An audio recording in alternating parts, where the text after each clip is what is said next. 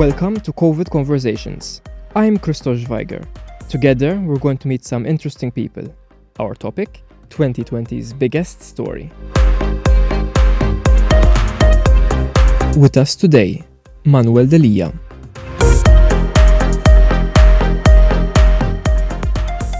Before the coronavirus pandemic, Malta was in the middle of a political crisis. New details about the murder of journalist Daphne Caruana Galizia came out, and in the weeks and months that followed, Prime Minister, Chief of Police, and MP were among those who stepped down.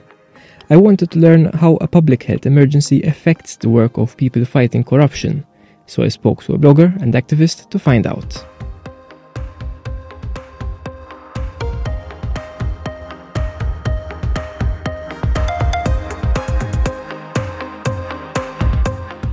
Delia, first of all, thank you very much for accepting to be a guest on the COVID Conversations. First of all, how would you describe yourself to someone who isn't from Malta? Um, well, I'm a, a, blogger in Malta. I, I comment and write uh, about political affairs here. Um, I suppose some of the area of interest for people reading my blog would be the fact that I have a political background and I was in involved in party politics until about four, four or five years before I started writing. I'm interested in uh, anti-corruption issues, uh, good governance, civil rights. Um, I'm also uh, active in the community. Uh, I'm one of the founder members of the NGO Repubblika, which was set up in the aftermath of the killing of Daphne Caruana Galizia. Um, and uh, we campaign for in, in primarily and, and, first and foremost truth and justice in the case of Daphne and of, of the work that she did. Uh, but also, more broadly speaking, um, we campaign for institutional and constitutional reform um, uh, for Malta to, to address uh, serious deficiencies in the makeup of our democracy. We also act as watchdogs, and I think in my role as a journalist, I do that as well as much as I can. Act as watchdog on uh, abuses of, of civil rights and uh, encroachments by the government uh, in areas which should rightly not belong to it. You mentioned Daphne, and I actually learned about your blog through her writing when before October 2017, before she was assassinated, when she had linked to your blogs as well, and that's how I discovered it. Now, it's safe to say that Daphne was one of the most hated people on the island because clearly someone wanted her dead because of her writing. Now, sort of, you're also blogging and also blogging on the same issues that she was writing on. Would you say that now you're one of the most hated people on the island instead of her? Well, I try not to count, um, but but certainly from some of the reaction I get, um, yeah, not everybody likes me, and and it's not surprising because um, I my, my, my job, if I'm going to do it properly, is going to uh, annoy uh, people because it's going to prick their conscience. Um, not only because they might have done something wrong. I mean, it is it is obviously facile to to to say that if I'm going to write about a politician and expose some wrongdoing, they're not going to like me for it. People confuse uh, the news with with its author most people who have supported the politician do not want to face up to the fact that they are partly responsible for their wrongdoing as well. In that they have made a value judgment in, in, in choosing to support that politician, which value judgment turned out to be wrong. They chose the wrong person for the post. And that is not a very easy thing to admit. Um, something that definitely went through, uh, and, and I really got to know her uh, the last few months of her life, the last summer of, of her life. I mean, it, it was three years ago now, and it's it's it, it, it, you know the heat reminds me of it because at around this time of year, um, she was covering the campaign for the leadership of the Nationalist Party. Now, because she was so critical of the Labour Party for years, many people in the Nationalist Party, whether out of genuine agreement with what she wrote, or because they found her criticism of the Labour Party politically convenient, liked her or professed to do so. Uh, but we, when, she focused uh, her criticism on Adrian Delia's campaign for leadership and Frank Portelli's leadership uh, campaign for leadership, and she exposed their inadequacy for, for the position of leader of the Nationalist Party. Uh, she found herself being hated more than usual because hated by people who uh, were waving her flag a month before. You're reminded of Jesus coming in on the donkey on a Sunday being called Hosanna, and four days later, people screaming, crucify him. And when it's the same people turning like that, it, it, it feels, it feels hard. Now, um, I'm not the only one criticizing the Labour Party on, on, on a blog. But I think I am one of the few with an actual background from the Nationalist Party that is very critical of the Nationalist Party and, and, and the Nationalist Party leadership. And I find that because that is a specialist area of my blog, leadership of that sort of writing is, is, is considerable. There's interest, which also stimulates some of the harshest reactions possible because ultimately what you're doing is you're pointing out to people that they've made the wrong judgment call in terms of leaders there's the you know the, the old phrase you get we get the leaders that we deserve. I'm not sure about that but we certainly get the leaders that we choose in a democracy. When uh, the leaders that we choose uh, turn out to be the wrong people because they fall into temptation as anyone can uh, then it's on them. But when they fall into temptation because uh, they have the wrong character and the wrong personality for public life then it's on us because those things we should have seen through and this is, um, I think, one of the tough things that you know definitely never managed to put across, and I don't manage to put across that the role of journalists is not just to report facts, although that is fundamental. But that's that's that's a section of journalism in the way I don't know being a pediatrician is part of medicine. Then there is also commentary and analysis.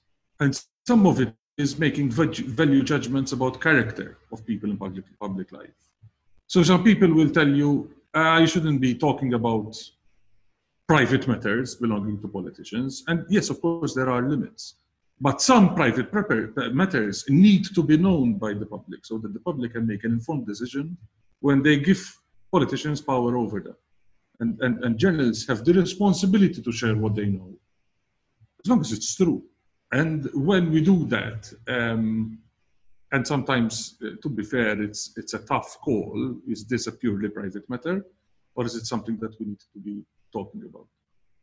When you make that call, uh, you often get um, very tough reactions from people who think you should have made a different call, mostly for partisan reasons. One of my biggest ones was um, two Christmases ago uh, when I reported and I broke the story uh, that most journalists knew, but were waiting for someone else to take the first step, uh, which was that the leader of the opposition, uh, his marriage had broken down, but it had broken down because of suggestions of, of adultery and of domestic violence.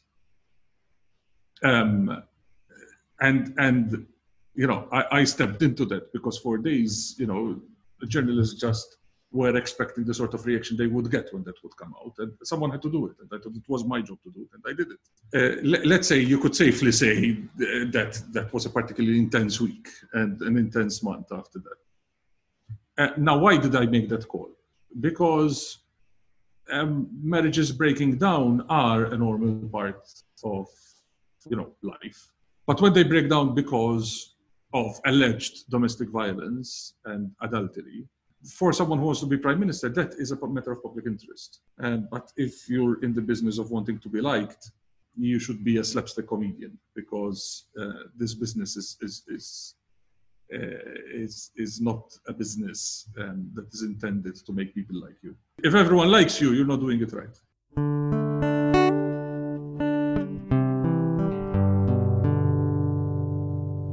How would you say that you were affected by the coronavirus pandemic in your line of work? Two things happened. One is the events on which I comment and which I monitor slow down and were taken over by different events, different events that are not in my line of journalism. So, so if you are a, journal, a journalist who's uh, specialized in, in, in, health news and in, in public and social affairs, um, this would have been a busy season for you but if you're like me, um, are more focused on rule of law issues and have been, uh, uh, you know, sort of one of the reference points for coverage and commentary about what's happening in court, what's happening in the judicial system, what's happening in law enforcement, given that most of those basically went on holiday for the COVID-19. Uh, uh, for me, you know, in, in many respects, it became like an extended August. The events that drive the commentary slow down. The other thing that happened is readers' receptiveness changed, especially during the time when there was genuine fear that this thing could get out of hand. And everyone was sort of glued to the news to look for signals of that happening. Um, so the daily updates of how many people were infected and tested, etc., etc., became like this, you know, very long regatta that everyone, you know, had their eyes peeled on it, peeled on it, and, and people feared that if they take their eyes away from it, um, they would be bringing infection upon themselves, effectively, and therefore everything else became a distraction. You know, th- there are things that happened in that context that really needed journalism and that really needed journalists acting as watchdogs because governments took upon themselves powers that are reserved for emergency situations. But this was not an earthquake, you know, that, that once you sort of fix the road somewhat, you go back to normality quickly. This was an open ended situation. We really, in March, we had no idea if this was going to last a week or a year or more, you know. People were comparing it to the Spanish flu, and therefore, we were looking at the prospect of four years of these emergency powers in the hands of the government. We could see that the temptation to exceed and exploit those emergency powers for, for politicians in some cases was irresistible. And it would have been worse had there not been journalists really watching this and watching this closely. And it happened in Malta as well. The um, COVID 19 emergency was used by the government here to justify, um, let's call it, a deterioration in its policy on searching and rescuing migrants in Maltese um, search and rescue area of responsibility at sea. Their, the decisions that they took around the Easter weekend were unprecedented. Malta has had, they call it a problem, let's call it a challenge, let's call it a situation Malta has handled migrants coming at sea for 12 years. But there aren't many situations in those 12 years that are anywhere near things that happened in, around the 12th of April here in Malta. In one case, for four days, a boat in their area of responsibility, which, had they, which they had sighted, and which they were responsible to dispatch vessels to rescue, you know, they left it there um, while people died, starving or, or dehydrated or just drowning because they jumped into the sea in despair.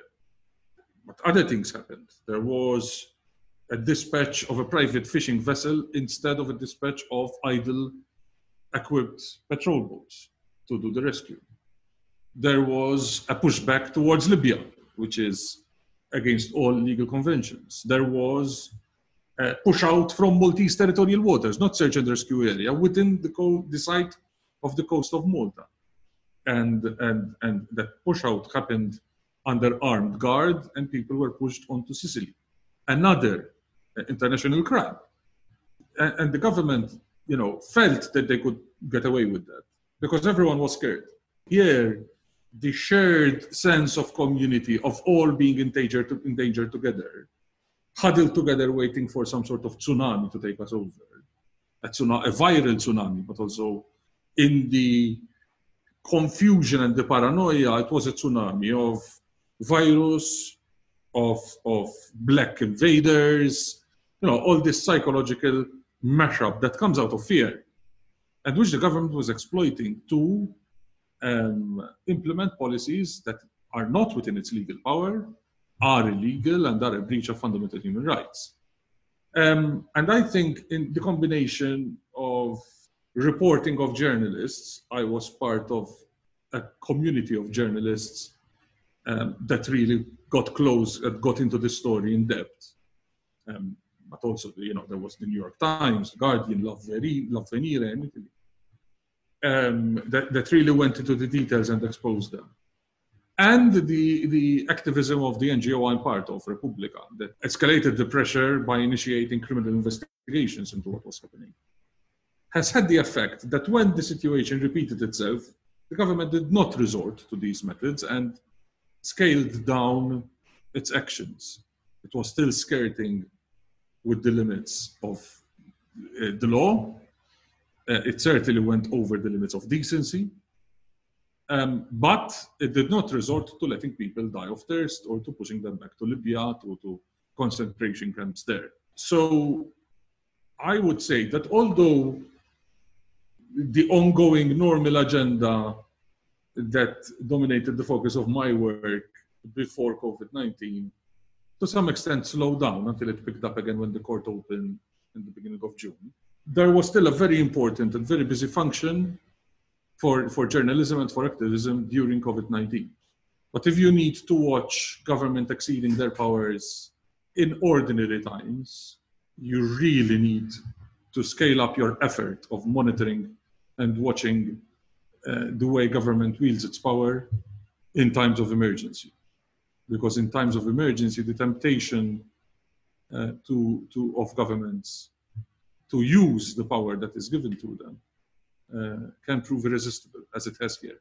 During the migrant situation, you were in favor of safeguarding the rights, both through your writing and through your activism.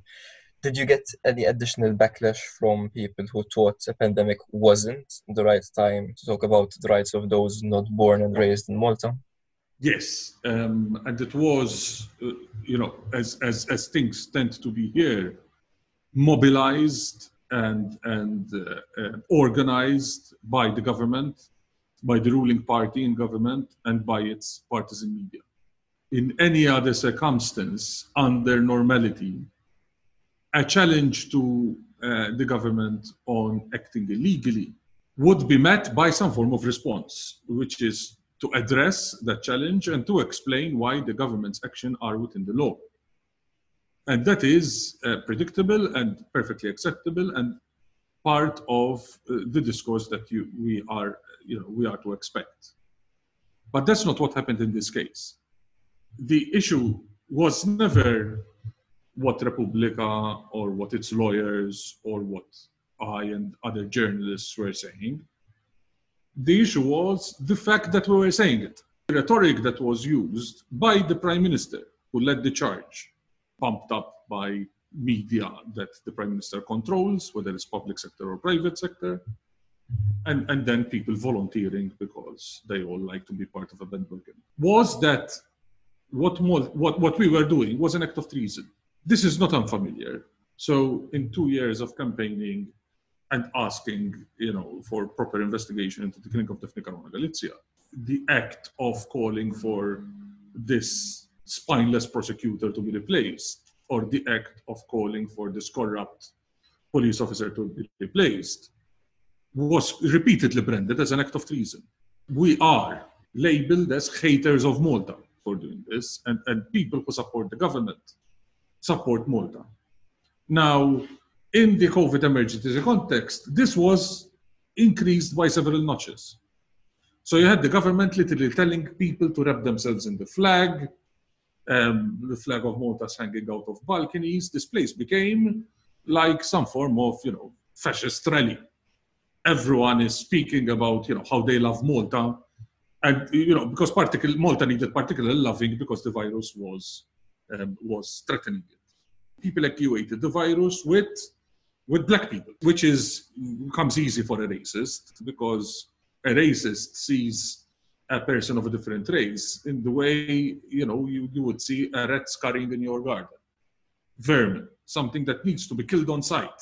That racism was really mobilized. It was mobilized by the prime minister, by the government, and by the media they controlled.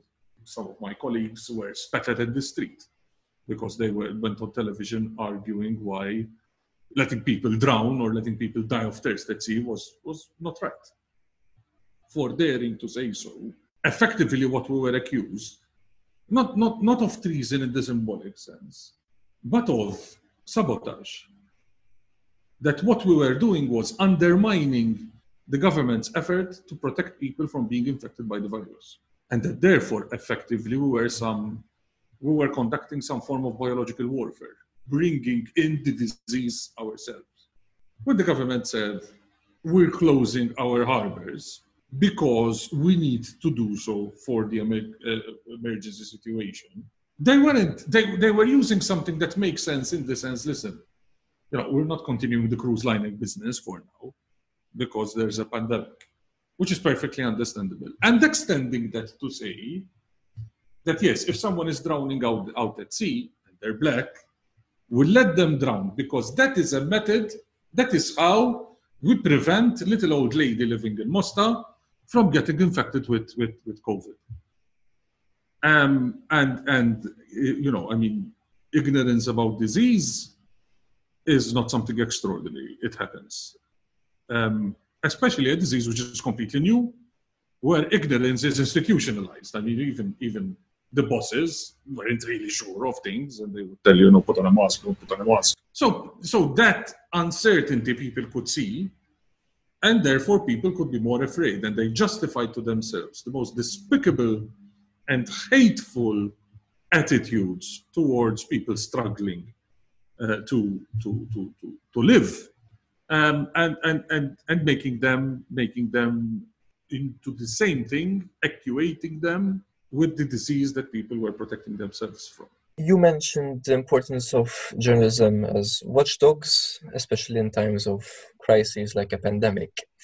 How would you rate Malta's journalism during the coronavirus crisis? Was it too reliant on government statements and official spokespersons said X and Y? Let me be honest with you.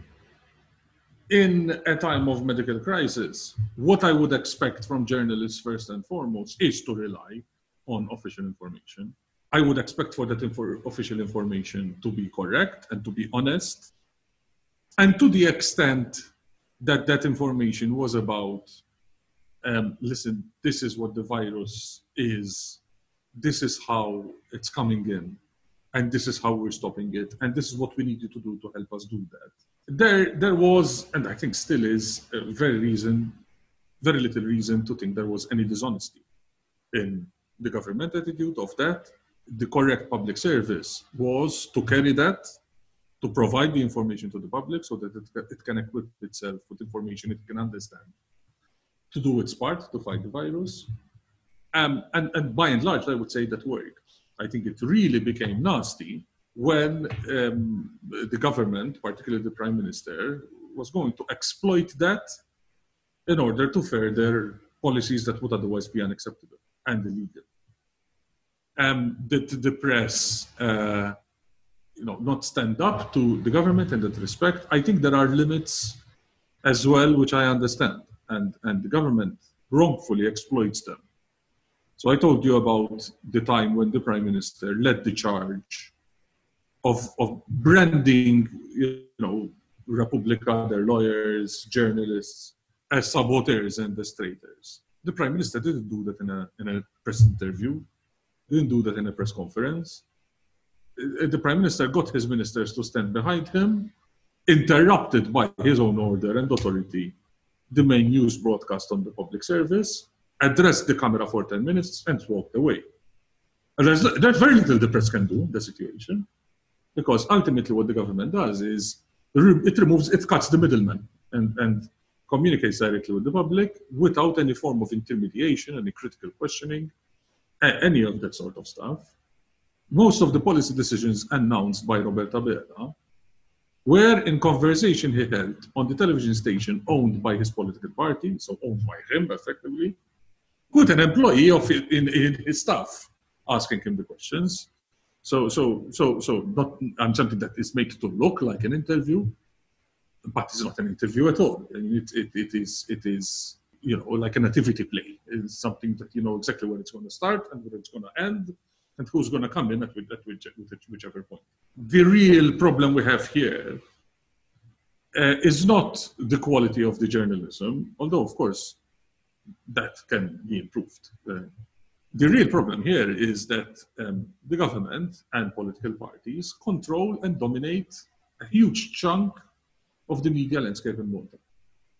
If the public independent television service or media service was truly independent, before the government asked, okay, I'm gonna, you know, speak about something controversial, switch off the news and go live to me so that I speak for 10 minutes, they would have said, hold on, we're gonna send our reporter to ask you questions. Or else we're not gonna do it. TVM is not an issue of TVM should be able to do that and not get orders from, from Robert Abela. TVM has the duty to do that. TVM needs to say no to the Prime Minister and say, listen, you have something to say. Is this a public health announcement? No. Dispjaċut għaliex f'mument ta' emerġenza għas-saħħa pubblika kif dikjarat mis-supretendent tas-saħħa pubblika, f'mument fejn talli qegħdin niddedikaw ruħna għal ħidma bla waqfien u b'dedikazzjoni assoluta, bris pajjiżna u n-nies tagħna hemm min irrit jixħetna l-ħabs għal-omorna. This is about Republica and what bastards the lawyers are. No, no, okay. So, so hold on. You have every right to communicate that. We will report it. Here's our journalist. He has a list of questions. Tell them what you want to tell them and then answer the questions. Or else we're going to stay away. I can't imagine Boris Johnson ringing the BBC and tell them, listen, you know, interrupt the six o'clock news because there's this human rights NGO and they don't want us to kill migrants. And so I need to speak for 10 minutes and tell, tell, tell them what, you know, tell the public what bastards they are. This is unimaginable in democracy. This is something you'd expect Kim Jong-un to think of, not, not, not, not a leader of a democracy. What can the press do about that? And the press needs to fight back. Yes, through its reporting, and you see that whatever, you know, I, I, I in press conferences that the prime minister then relented and gave. I think journalists give, give him you know, a proper hard time, and I think it gets there. It's unfortunate that it's diluted by the ritualistic uh, question from the super one lucky, you know, that, that just, just gives the prime minister a public blowjob to, to, to interrupt the, the, pressure from proper reporters.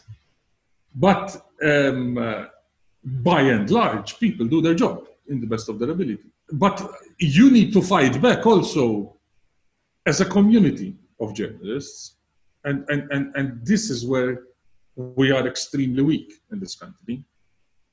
Because what's happening is that the only news reporting and news coverage that can afford and is certain of its survival is effectively the coverage that is funded by the state, which is in control of the government, or political parties, which run at a loss because, yes, we have to subsidize this and we can't afford to run it commercially, but at least we drown out criticism of us and replace it with this you know, public adulation, which we pay for.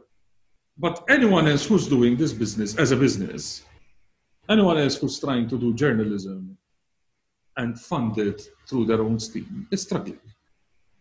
COVID 19, like many other businesses that struggle, was merely an acceleration of trends.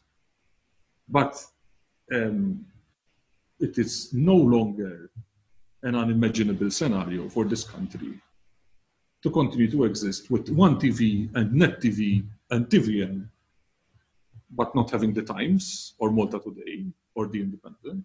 Now, these are some of the few places that send in journalists that work for a pittance, that work long hours, that have no real career prospects, but who are the only people asking our prime minister tough questions? If these people go, all we have is a prime minister and their entourage, because that's all they're a part of. Like, you know, dictators have official photographers. We'll still have television news, but we won't have information. And in the absence of that, we won't have a democracy. You're one of the people who calls for people to take to the streets when you think it's time for protests, and they you also gather people to attend gatherings marking Daphne's assassination on the 16th of every month. This couldn't be done a few weeks ago when more restrictions were in place in Malta. Did this affect your mission? Yes, um, but only in part because you know you get people to protest for in, in two ways. One is when they're hearing nothing. You get people to protest because there is no outcome. And I think that really was what drove the monthly vigils. Uh, we wanted to make sure, you know, go back to October 2017, people are angry, they go out in the streets. Go to November, they're marking a month, it's still fresh. Go to December, it's almost Christmas, people are protesting. But I can tell you, I mean, I was I wasn't an activist before the 16th of October of 2017, but I sort of got sucked into this with people who were, let's call them professional activists, people who had been campaigning on different issues for, for all their lives. And, and by December, those people were saying, okay, we've done our bit, now we're looking for the next issue. And they wanted to, you know, they, they thought they were done, you know, sort of, we shouldn't overdo this now, sort of, we protested three, four times, we've expressed our anger, uh, now you know now we look for another development permit that we're angry about. I didn't feel that way. I, I, I, I felt that ultimately that is that was exactly what the government was hoping for. That like everything else in this country, it fizzles out, and and and you know people go back home and and forget, you know, get busy with something else. I, I really didn't want people to forget because that is what the government wanted, and intuitively, like many other people, I felt the government had much to hide in this case. In January, January was the first vigil and the very first activity that I, I actually called. So after Christmas, on the when the 16th of January was approaching, the other NGOs and what have you said, okay, you know, we're, we're done. I said, no, no, no, we're not done. And manueldelia.com, my website, said, listen, I'm going to continue the protest myself in front of the court, and one willing to join is welcome. And some hundred people showed up. Then it happened again in February. And then organizations that really focused on this issue, Occupy Justice mostly, groups, call them what you want, um, you know, built this up and, and, and kept it going. And that is a protest, I would say, the monthly vigils, but also people going every day to light candles and put flowers at the memorial. That's a daily, it's a constant protest. That is a protest that comes out of not seeing any progress in the investigation and the criminal action that needs to be taken. Then there's the other protest, the sort of protest that really, you know, built up then in October, November, and December of last year.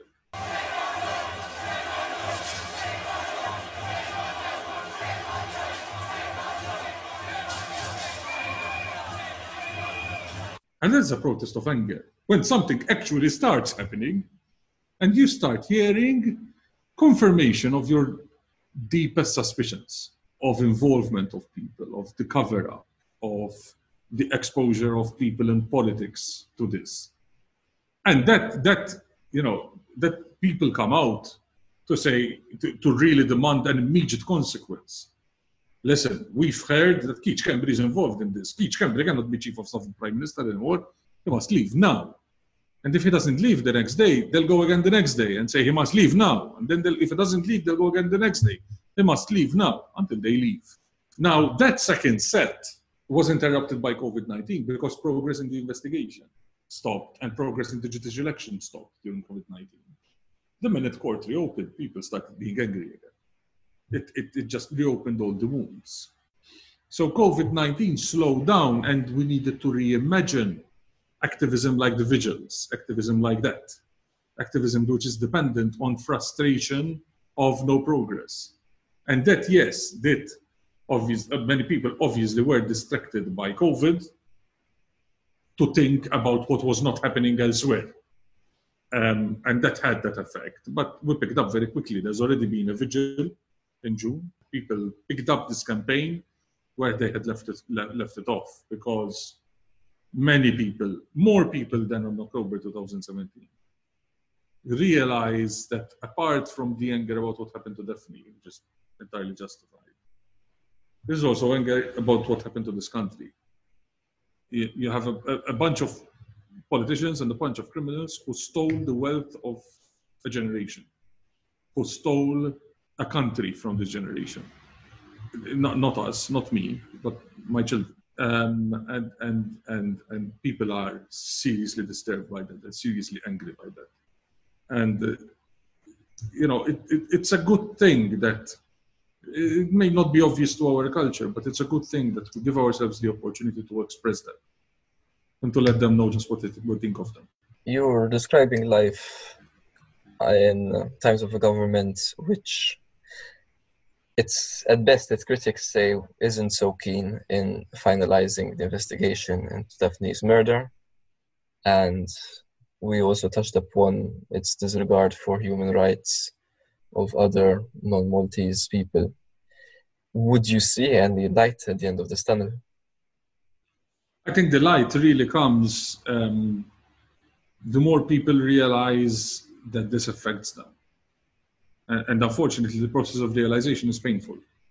For, for many, um, there was a temptation of being ambivalent about the killing of Daphne Caruana Galizia that is how it started more than two years ago.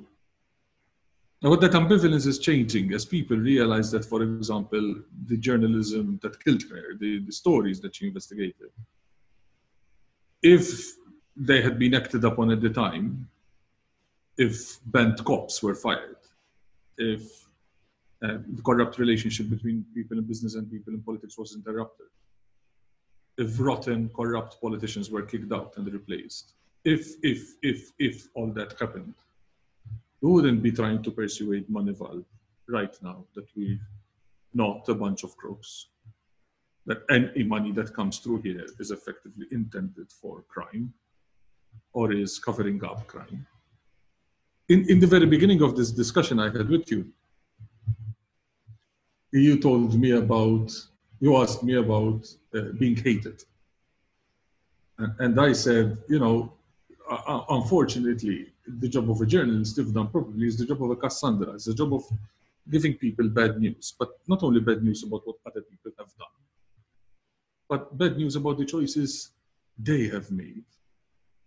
This country chose to support the Labour Party in 2013, which is almost an understandable judgment call that was made because you know change is desirable in a democracy because the other guys had been there for 25 years because you know Joseph Muscat was full of promise. I don't think anyone can be criticized for making the choice. Well, there are reasons to criticize, but it's an understandable event in our history. But the election of Joseph Muscat in 2017 is not understandable. That is a choice this country made in full knowledge of what, who they were electing. That was a choice that was made in the context of all the information that Daphne Caruana Galizia provide, provided. It is analogous to the members of the Nationalist Party choosing Adrian Delia in spite of Daphne Caruana Galizia's reporting, warnings, facts that she published, and commentary, and commentary which is not based on facts but based on intuition and of character evaluation a journalist has warned you and you've ignored them. You've made your choice. Your choice has led to disaster of different scales and of different consequences. The election as Prime Minister of Joseph Muscat in 2017 and the election of Adrian Delia as leader of the opposition in 2017 were two disastrous choices. Now we can say so with, with, with all the facts that have come to light since then. And they were all forewarned, in both cases, by Daphne Caruana Galizia, whom these voting bases chose to ignore. Now we're paying the price of those choices. So Malta is in a situation where it's lost its police chief for his actions or inactions, and the same can be said for the ex-prime minister, Joseph Muscat, another chief of police, various MPs or leaders in deputy leaders in the ruling party, and now fresh allegations against at least other three sitting MPs, all somehow related to the Daphne case. When this is all over and people are going to look up, are they going to see any people left standing? Because apart from these people who there are direct allegations against, like you said, people were forewarned and there were their colleagues who were sitting right next to them while all this was happening?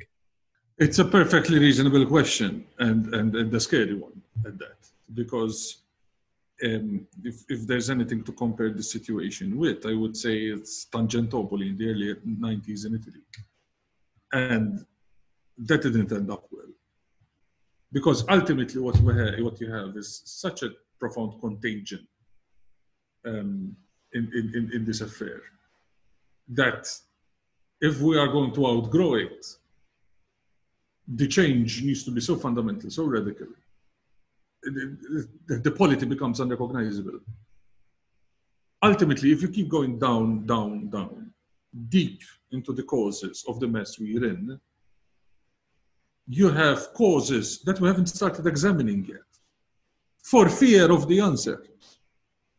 It's, it's, it's already incredible to me that the killing of Daphne Caruana Galizia led us to examine the way Malta appoints its judges and has appointed them since 1964. But consider the political underlying issues that we have, our electoral system that guarantees the two political parties exclusivity in parliament. The, that, what, what, what, that is the root cause of institutional failures. So the fact that the two parties are guaranteed exclusivity in parliament has made our parliament a rubber stamp, a, a, a, a detail, almost a ceremonial um, organize, uh, organization or entity. It has no practical utility in terms of scrutinizing government because our system is there are two parties and therefore one of them has to win and win completely and the other one has to lose and lose completely. And therefore then power is exercised exclusively by one political party. Effectively, this is a one party state, but the party is an option between two. And that is a very limited view of our democracy. It's unworkable. Manuel, we're recording this in the beginning of July. Are there any plans in your future you can tell us about? I'm not smart enough to make plans. Um, I, uh, I, I, hope to be able to continue to write and to do this work that I'm doing on the blog and and and in Repubblika uh, and so on. And I say hope because you know it is an unpaid work, so I can only do it for as long as you know I can continue to live at the pleasure of my wife. Um, it, it, it is in practice it is not a sustainable approach uh, to, to, to life. Everyone has to earn their keep. Um, I am fortunate enough to, to be supported by donors, by, by, by sponsors who give uh, that little bit of money um, uh, every month and, and, and by and large keep the costs in check and, and help me going. And that's good. And I hope to be able to continue to do so. I didn't set out to do this full time. When I started blogging, it was about June 2017, right after the election. When, when you came across the blog, because actually Daphne uh, put up my first ever blog post on, on the 6th of June, and she put it up on hers. And, and, and I was just a lucky strike, I suppose, but, but, but, but there it is. But I didn't set out to do it full time. I was working in Nigeria at the time. You know, I was, I was earning a good living, and and I I just wanted to you know write some comments uh, for the fun of it, and because people seem to be interested in what I had to say. I decided to become full-time journalist at about half past three in the afternoon on the 16th of October of 2017. I, I did not go back to the office. Um, and, and, and, I told my boss at the time, um, I, I, I, you know, can't, can't think of anything else right now. This is what I want to do. I think the best way to be frustrated by all this is to think that there is a happy ending to look forward to, that there is an obvious Hollywood sunset at the end of this process. But but this is a, a fight of a generation, and it, uh, the outcome is uncertain, and uh, you never know what your role is going to be in it. Um, so I cannot tell you I will stick around for as long as the job is done because the job is never done. The COVID 19 uh, period of reflection was an opportunity to think it's possible as well. That when we're pushed to make drastic changes, um, we, we do so we can do so. And, and, and hopefully that's that's a lesson of hope. Manuel Delia, thank you very much for being part of COVID Conversations. Thank you for having me. This brings us to the end of episode 3. I'm already looking forward to speaking to you again soon. In the meantime, you can follow COVID Conversations on Facebook, Twitter, and Instagram. And don't forget to subscribe to the podcast. Until next time, stay safe.